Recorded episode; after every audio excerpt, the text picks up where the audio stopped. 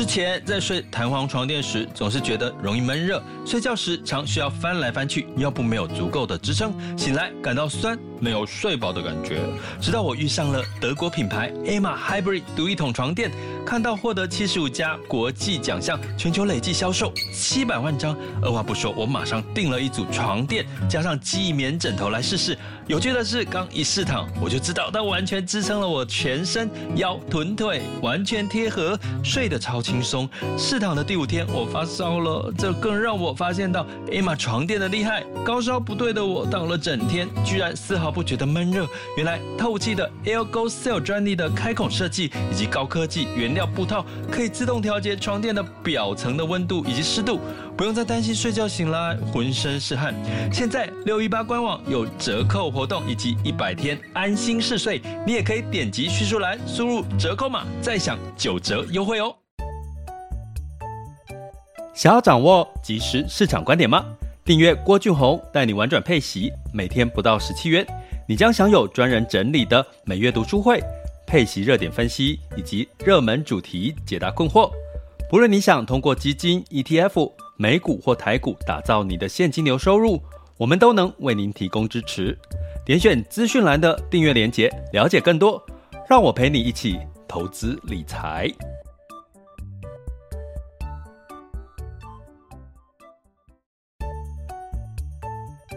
想要掌握即时市场观点吗？订阅郭俊宏带你玩转配息，每天不到十七元，你将享有专人整理的每月读书会。配息热点分析以及热门主题解答困惑，不论你想通过基金、ETF、美股或台股打造你的现金流收入，我们都能为您提供支持。点选资讯栏的订阅链接，了解更多。让我陪你一起投资理财。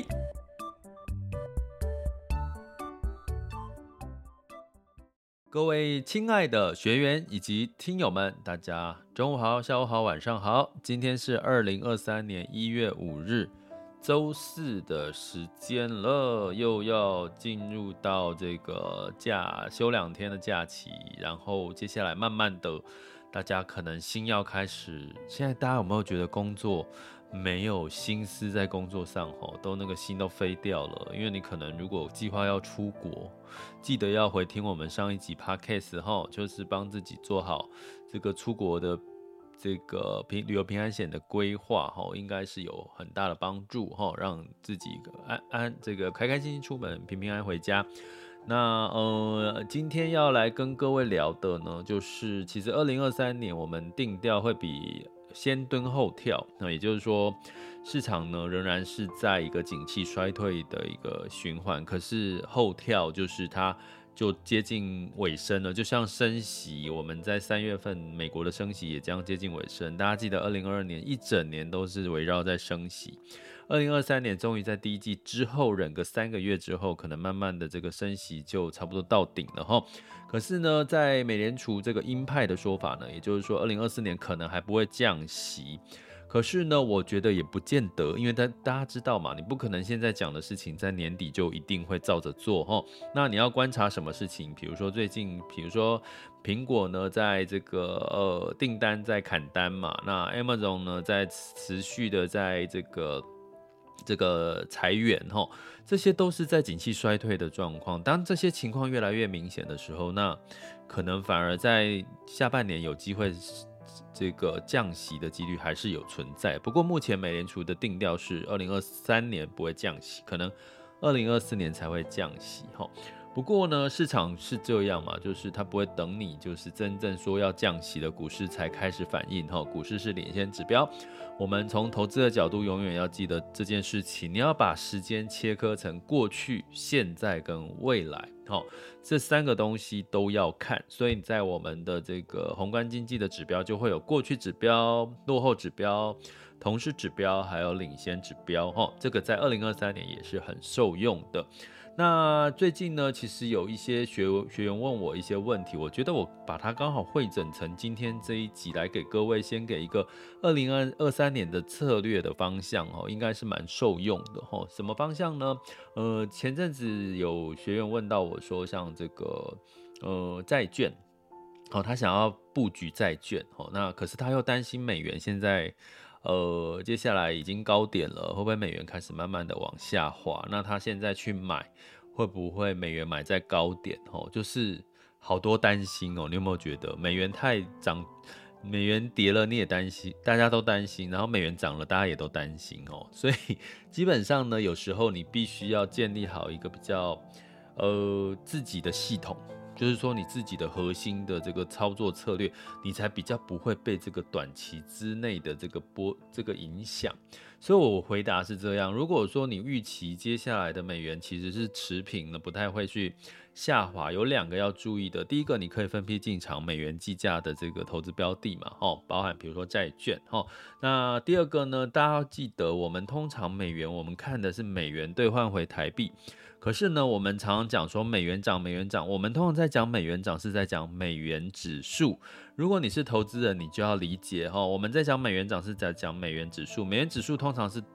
跟呃一篮子的这个呃外币来去做一个呃比较，比如说里面有欧元、澳币、日元之类的哈，所以呢，它不是在讲台币。所以如果你在担心美元涨太多，其实通常都是我们担心的都在讲美元兑换台币，对不对？所以你自己要先把这件事情先理清吼。那台币会强吗？我们常常讲。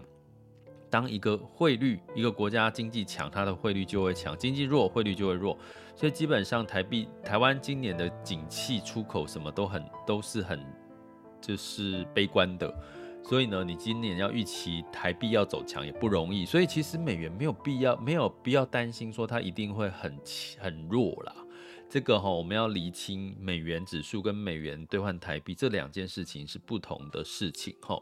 所以呢，建议大家在投资上面还是要有一些学习观念、逻辑这些的都要有，你就不会自己被自己给搞混了哈。那所以呢，但你在近期你要投资布局债呢，当然就是可以分批啦。那另外呢，你选择债，它就是如果又是月月配息的这个债券型的基金的话。那你其实换回来，其实就是可以怎么样？你就可以就是呃，他就已经帮你换回台币嘛。那你当然就不用担心这个，因为你债券买了，应该是属于核心资产，你不会长期的一个换来换去哈。所以某种程度，你就要建立核心跟卫星的观念，就是我们今天要讲的这个重点哈。那另外呢，今天也有学员问到我一些像我自己在这个长期看的主题，像这个碳中和的这个主题哈。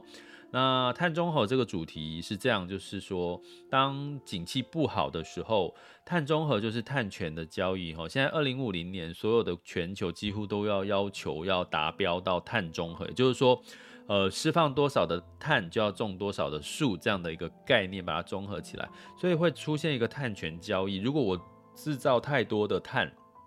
污染这个地球。那我就必须要去买别人哦，别人比如说我今我今天是一百一百份的碳权，我只可以做一百份的制造哦。可是呢，我今天突然之间我的这个订单很多，我做了一百二十哦，一百二十份的这个额外制造这个碳哦，二氧化碳，那你就多的二十份是不在你的权限，已经高于你的标准了。如果你高于你的标准，可能很多的。诶，下游厂商我就不买你的产品啦，这是未来的一个趋势哈。那怎么办？我二十，我有二十，我有多二十份的这个二氧化碳制造的这个多出来，那怎么办？我只能去买别人。别人，比如说另外一家公司呢，它只有制造碳只有百分之八十，所以我还有百分之二十是可以拿来卖给别人，这个就是叫做碳权的一个交易，所以这在未来是一个长期的需求哈。可是大家记得一件事嘛，就是当你碳权就是你要制造嘛，你有景气好。有需求，有制造的需求，你才会这个碳权的交易才会更怎么样热络嘛，更热络哈。所以基本上呢，这样景气在衰退的时候，当然碳权交易的这个主题呢，也会短期之内也会受到一些影响，比如说容易有一些卖压啦，比如说容易，所以这这类的主题我们都把它归类在卫星资产。好，那你就知道卫星资产是要做一些停利啦，哈，或者是一些呃短期的一些交易，哈。所以当你建立好这些观念之后，你其实自己就不会被这些搞混了。因为我常发现很多的人来问我，都是他连他的操作策略是什么自己都还没有搞清楚。然后所以他问的那个那个点就你就知道说他自己都搞不清楚他要问什么，因为问到后来就是他其实就是要问你说到底我要买还是要卖。大家最后想要得到的答案就是这个，我偏偏不告诉你，为什么？因为我常常讲，我们要为我们自己的投资行为负责，这样你的你投资胜率才会高，你才会变成一个投资市场的常胜军。因为我们过去太多人就是只只求知道我现在该买还是卖，可是你上车了，什么时候要下车？你知道吗？你什么原因上车？你知道吗？不知道吗？那人家在下车了，人家为什么下车？你知道吗？你也可能不知道，人家也不会告诉你啊，对不对？呃，所以呢，基本上，其实我常讲，我在讲一个故事好了哈，刚好又让我想到一个故事。我之前呢跟艺人去上这个节目，他说了哈，他投资了这个呃韩国基金好了，他投资了韩国哈，然后呢，他获利了大概有二三十个 percent。然后我们在节目讲的过程当中，哦，讲说他韩国获利，他怎么去看，他为什么去投资韩国？但是大家知道，在节目上面，我们大概都只有五三到五分钟，五到十分钟去论述我们自己的事情。那诶，下了这个节目之后，我就问他说，诶，那请问一下，你现在的韩国，你打算怎么处理？因为你之前说涨了二三十趴嘛，那你怎么处理？他说，其实我早就卖掉了。我我早就获利了结卖掉，可是这一段你其实，在媒体里面是听不到的，所以我要讲的是说，你可能常常听到一些讯息，告诉你要上车，或者告诉你要下车，可是往往你不会知道什么时候该下车，或者什么时候该上车，这个时候就要靠学习了。所以，一个是你可以透过我的 podcast 哦来收听这个，呃，我会碎片式的去告诉你现在市场的。一个比较紧急事件要告诉各位，可以可能要提醒各位的事情哈。那另外呢，我可能就是透你就是要透过学习去系统化的去学习你的逻辑哈。那在我的网校里面，School Happy to be rich 呢，我其实有几个方向，先简单的跟各位做一下介绍，就是说订阅哈，订阅就是我们透过这个即时的市场，然后现在的订阅学员的这个学习需求，我去做一些量身定做的一些。呃，这个学习的系统哈。那另外，如果你想要这个二零二三年美股不要放哈，我提过了，美股不要放，因为美股是应该优优先会复苏的一个市场。那美股的这个操作、交易、买卖的技巧，就来上美股直达车的课。那当然，订阅学员我也会在里面，就是把美股的一些这个做一个这个主题式、主题式知识点、知识点的一个安排的一个学习啦。哈。所以。订阅学员也不用担心哈，那另外就是配息类的技巧哈，就是我的另外一个主题课叫找到七趴以上的定存哈，最强我叫我叫它这堂这门课是二零二三年版最强配息技巧的一门课，所以如果你想要单纯学习主题，就可以用这样的一个方式哦。好，报告完毕。好，所以我们要讲回来，二零二三年最佳的核心的投资策略，其实就是一个叫以息养股哈，仍然是。重很重要的一个一个做法，在景气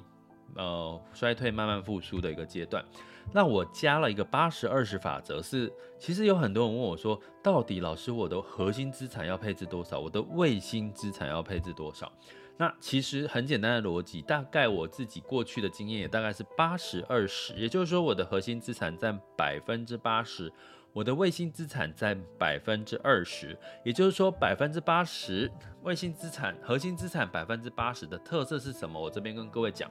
核心资产我的定义是在这个风险可控的情况下，我希望获取长期稳健的收益。我想这个大家都需要，所以你可以占你的资产总资产里面的百分之七十到八十。如果你不知道你的总资产有多少，那不就是要做功课吗？去。整理一下嘛，把字记一下账嘛，把你的所有的资产是多少算出来嘛，好不好？这应该很容易吧？或者是来上课啦，我的中介课程有在做一个工具，帮大家整理这些资产哦。网校 school 的 happy to be rich dot com。那在这个核心资产的操作策略呢，原则上我们因为是长期投资，不太会去动它，你就把它当成是我每一次在订阅学习课程里面，我会在每一季提到这个。十三 F 报告，大家应该记得嘛？哈，就是我们学订阅学十三 F 十三 F 报告，它某种程度就比较像是核心资产的配置。哈，它原则上你会看到这些大型机构专家，他根本不太去做一些大幅度的变动哦，但一些核心的标的它不会做大幅度的变动，尤其是巴菲特的这个博客下，你会看到它的持股几乎没什么变动。二零二二年哈，所以那它为什么不变动呢？它其实是选股不择时，也就是说它其实哈基本上呢去找一些好的标的，而且在。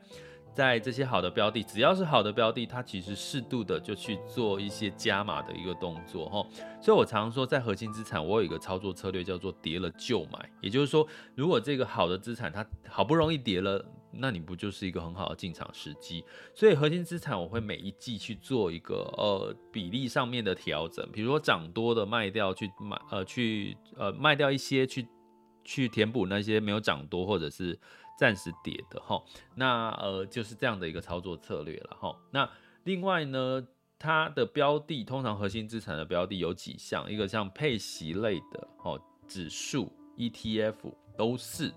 还有所谓的平衡的，通常会是股债平衡。我建议大家不要只呃，比如说二零二三年我们定调是债优于股，但是我们不会全部都只压债。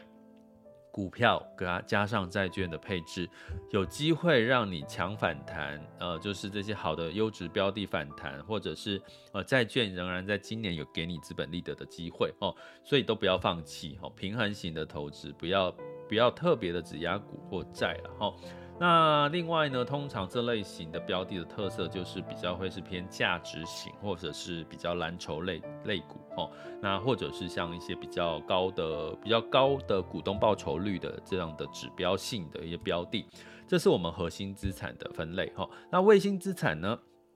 百分之二十到三十的卫星资产，它其实目的就是要。提高你整体的这个投资组合的效、投资绩效跟效益啦，吼。但是你去想，吼，如果我的所有的资产都放在同类型的一种资产，我可能比如说台股今年大概跌了二十几个 percent 哦，台湾加权指数今年跌二十几个 percent，所以如果你全部都压在所有的资产都压在台股，那你就是。跌了二十个 percent，就是全部的资产跌了二十个 percent。可是呢，如果你百分之二十是卫星资产，你可以去布局到一些诶风险高，或者是相对可能已经跌多，二零二二年跌多，二零二三年有机会反弹的。比如说我常在最近讲的比较多是。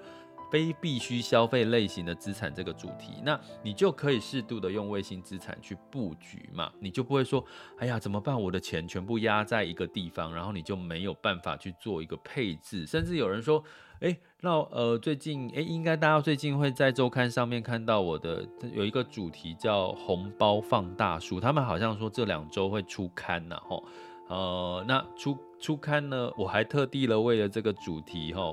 我还去跟他去他们那个拍了这个那个一系列的过年照片哦，就是拿那个金元宝，还有点那个。金元宝蜡烛，拿钞票点蜡烛的照片哦，所以我自己还蛮期待看到那些照片的哦。所以那个它主题应该是这这两周会出刊，就是叫它的它主题叫红包放大术。所以呢，呃，我要讲的就是说，其实在这个呃过年的时候，你领领了年终，你你就要想说，那我的年终要怎么配置？那你就要先想说，你这笔钱是要放多少在核心资产？多少在卫星资产？如果你这笔钱你就是把它当成是卫星资产，你的百分之二十到三十，诶，那你就知道卫星资产投资什么主题类型，比如说主题类型的投资，比如说有成长题材的，比如说像电动车，呃，电动车你会说，诶，最近特斯拉不是那个嘛？可是。电动车不见得只有特斯拉哈，我们通常 ETF 或者是基金，它是一篮子的电动车相关的概念，或者是锂电池，或者是相关的储能，或者是自动驾驶，这些全部都是在电动车的范围哈。那要告诉各位，特斯拉它虽然说呃最近跌比较多，可是它除了马斯克本人的因素之外，它的这个复合成长就是在二零二二年目标是五十个 percent 的成长。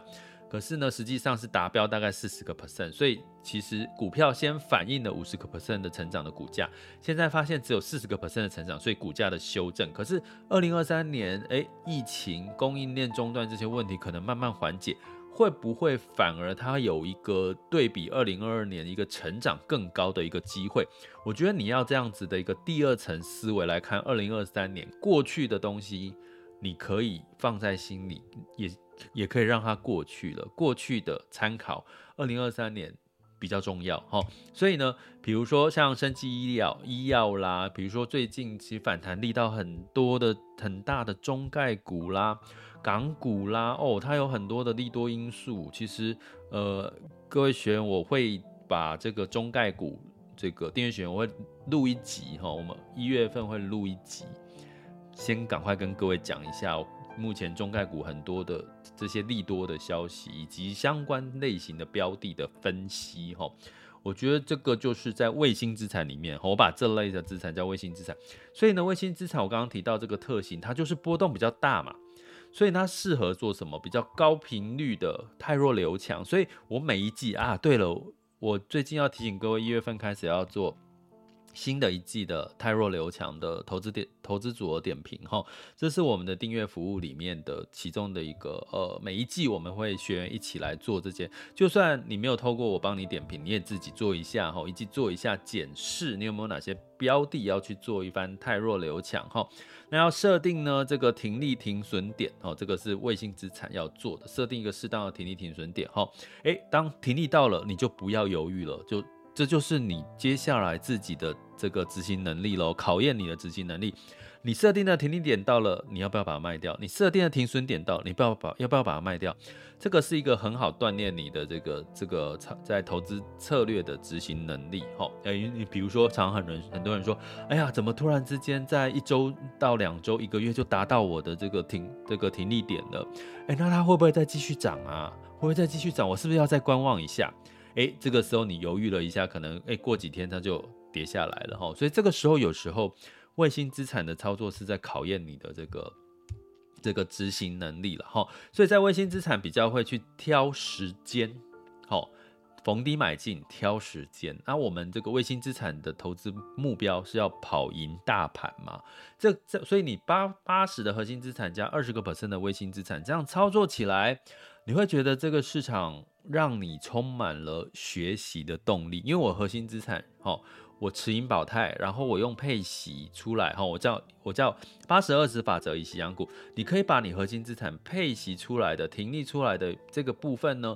放到卫星资产去做一些用息来去操作一些波段性的操作，或者是你我刚刚提到你的年终奖金，或者是你的季奖金，诶，你觉得是多出来一笔钱，你想要去做。一部分的卫星操作，一部分去加码回核心资产都可以齁。那你是不是就把就维持你唯一要做的功课，就是把你的资产核心七十到八十 percent，卫星二十到三十个 percent 都维持在这个比例。你长期下来，你就是一个稳健的一个和这个一个的投资策略。对，二零二三年是非常适用的，因为毕竟二四二零二三年先蹲后跳，而且是在一个景气先衰退，慢慢的进入到。主体复苏的一个确定的一年吼，那所以呢，嗯，这个八十二十法则，希望大家可以把它纳入你们二，如果你认同的话，纳入你二零二三年的整体的一个投资策略。我们也会用这个方法呢，持续来帮这个学员来做这个投资组合的一个点评哈。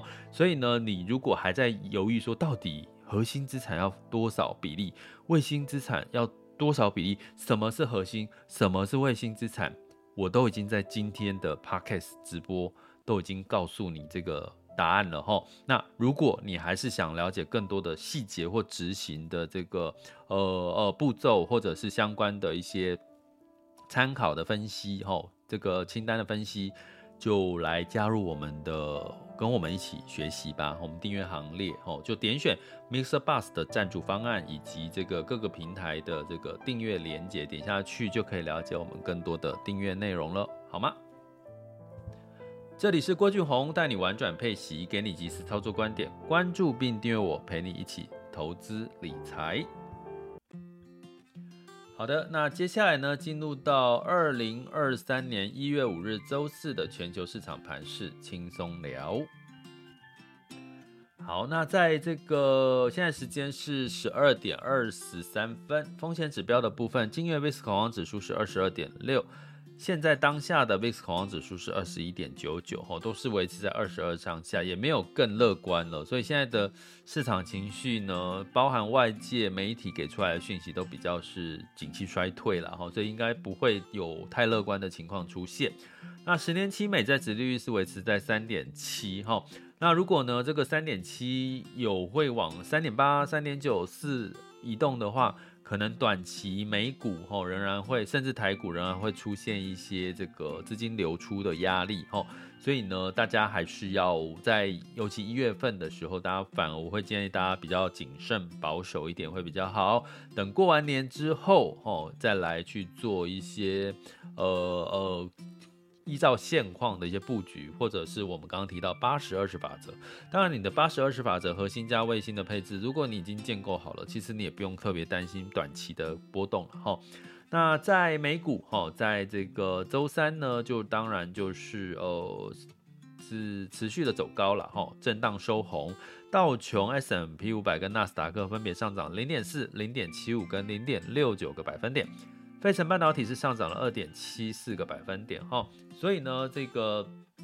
持续的鹰派的说法，现在已经不太干扰整体的美股的市场了。市场要回归到这个基本面跟资金来看，哈，尤其是资金的走向会是更重要的。哪些资资金流向，哪些比较过去超跌的，或者是过去没有涨到的，或者是过去被疫情打压的，哎，这个可能是我们二三二零二三年要关注的主题，哈。那在欧股的部分呢，其实中国有提过解封，其实对欧洲是有利的哈。再加上呢，今年的冬天似乎没有出现过去担心的那种很冷很冷，冷到冻死很多人那种天气，所以呢，天然气的需求有稍微下降，反而让欧股哈是上涨的。泛欧六百上涨了一点三八 percent，德国上涨二点一八 percent。法国跟英国分别上涨二点三跟零点四一个百分点哈，所以其实对于天然气过去一直是压抑欧洲股市的一个重点，现在看起来天然气接下来冬天也即将慢慢的要过去了，那当然就是会带来的是欧洲的这个